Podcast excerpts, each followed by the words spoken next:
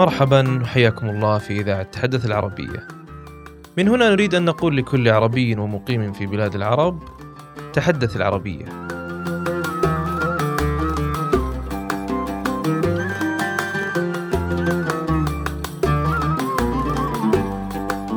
في هذه الإذاعة الشهرية التي أسميناها ذلك عوضا عما يسمونه بالبودكاست نبث إليكم بنات أفكارنا فيما له علاقة بلغتنا وهويتنا العربية ونشرح ولو بما قل لدينا من معرفة عن الأسباب والدوافع التي حامت ودارت في أذهاننا لسنوات عدة حتى قلنا لها حسنا يكفي.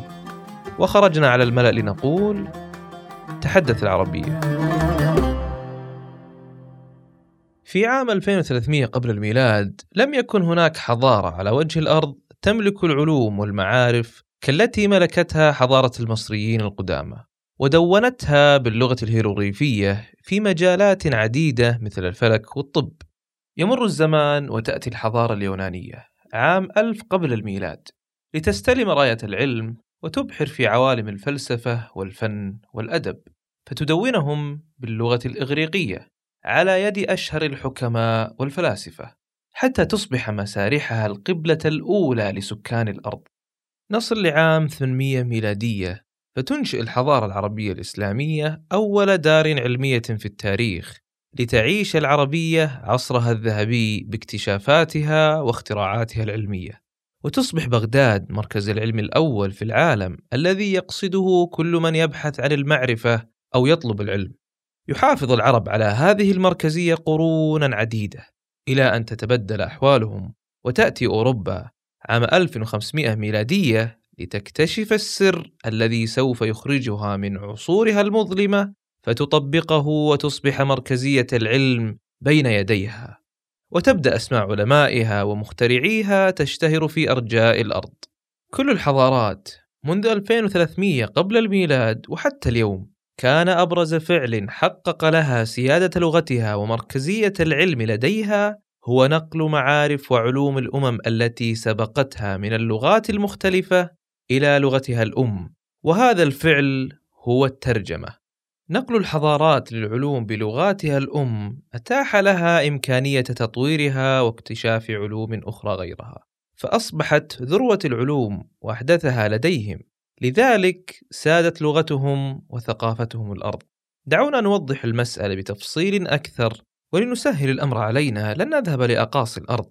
بل سنبقى محلنا وسنتحدث عن تجربتنا العربية التي كانت بها لغتنا هي لغة العلم والمعرفة. وكما استطعنا تحقيق هذا الأمر سابقا خلونا نشوف كيف ممكن نحققه الآن أيضا. معكم عبد الإله الأنصاري من تحدث العربية فاسمعوا وعوا.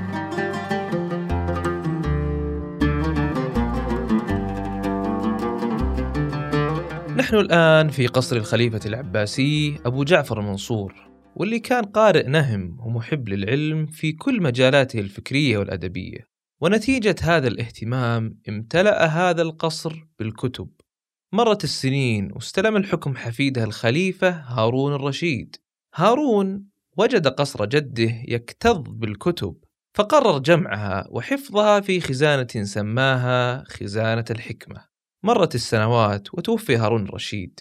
ليستلم الحكم بعده ابنه الخليفة المأمون.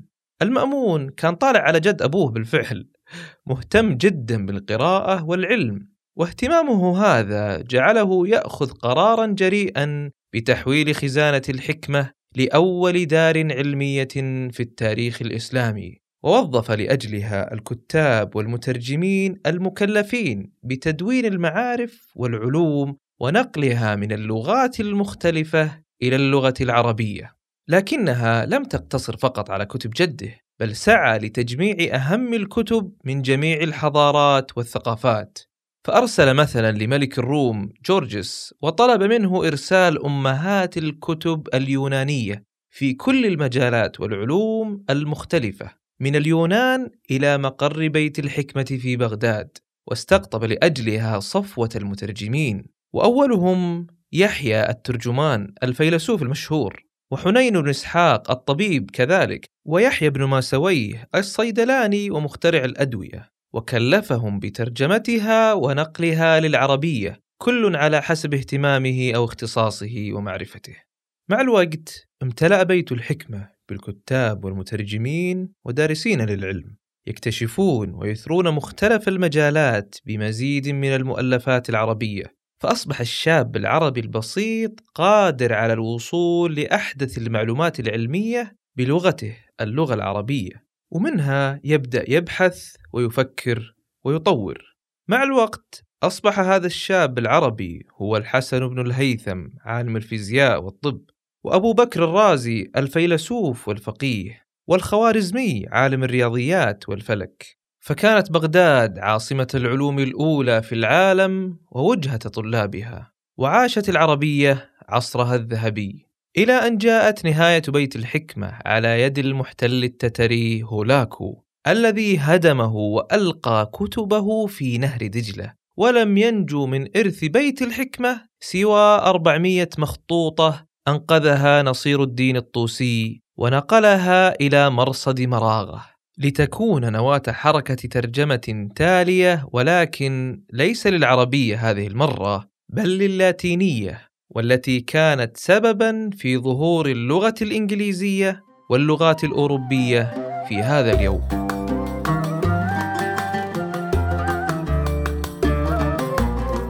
هذا العام قررنا أن نكون جريئين قريبا من جرأة المأمون ونخرج على الملأ في اليوم العالمي للغة العربية ونقول تعلم ما شئت من اللغات وترجم للعربية. قد يتبادر أذهانكم. لماذا تدعو تحدث العربية لتعلم لغة أخرى؟ وفي اليوم العالمي للغة العربية تحديدا. ببساطة نفعل ذلك لأننا فقدنا مركزية العلوم وسبقتنا الحضارات وأبحرت في علوم كنا نحن من أوجد الكثير منها. وبالتالي فقدت لغتنا العربية مركزيتها وأصبح ينظر لها كلغة دونية لا تصلح للعلم ولم تعد بغدادنا ولا قاهرتنا ولا حتى رياضنا عاصمة للعلوم.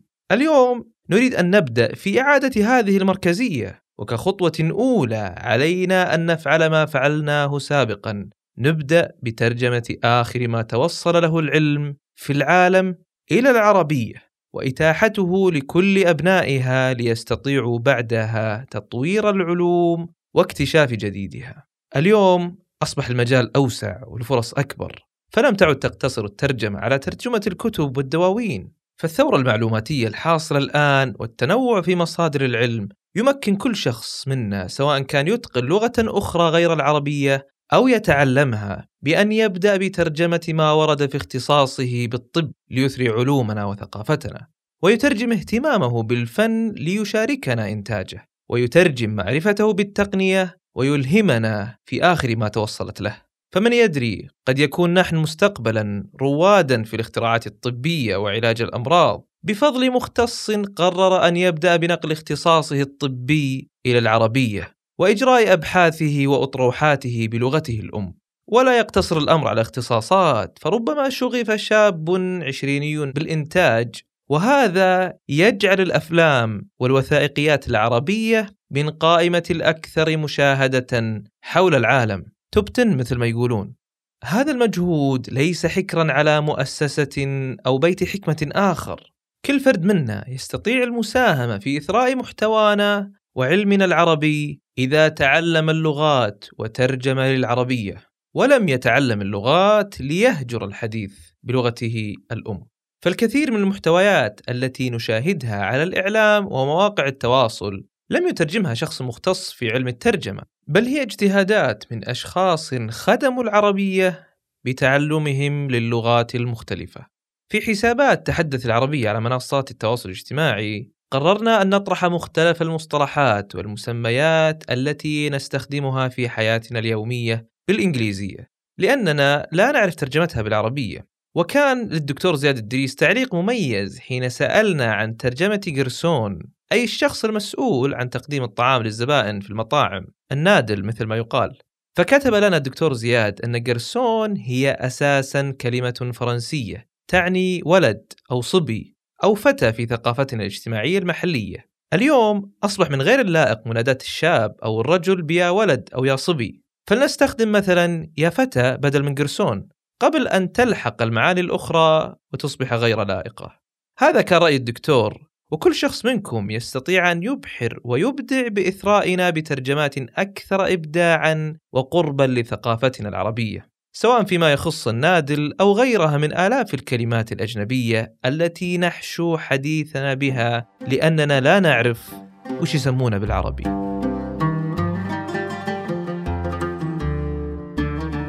وأخيرا نوجه تحيتنا لكل مترجمي اللغة العربية من ابن المقفع وحسن بن إسحاق إلى صالح علماني ومنير البعلبكي. تحيتنا لكل مترجم تعلم اللغات ليخدم لغته العربية ويجعلها مركزا للعلوم والآداب. ونقول لكل محب للساموراي والثقافة اليابانية اللغة العربية ترحب بك مترجما لها من اليابانية. ولكل محب للعزف على الجيتار هناك من يود أن يتعلمه لكن لا يجد شروحات بالعربية. فترجم وساعده في إتقانه. ولكل شاب وفتاة وجدوا كيفهم في صناعة القهوة المقطرة. ذوق قهوة لمن حولك واشرح لهم أسرارها بالعربية.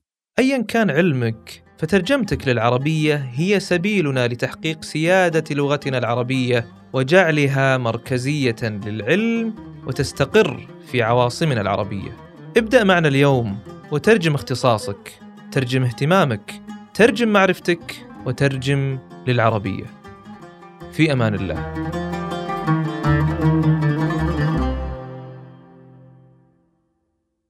صنع في تراكيب. تحدث عربية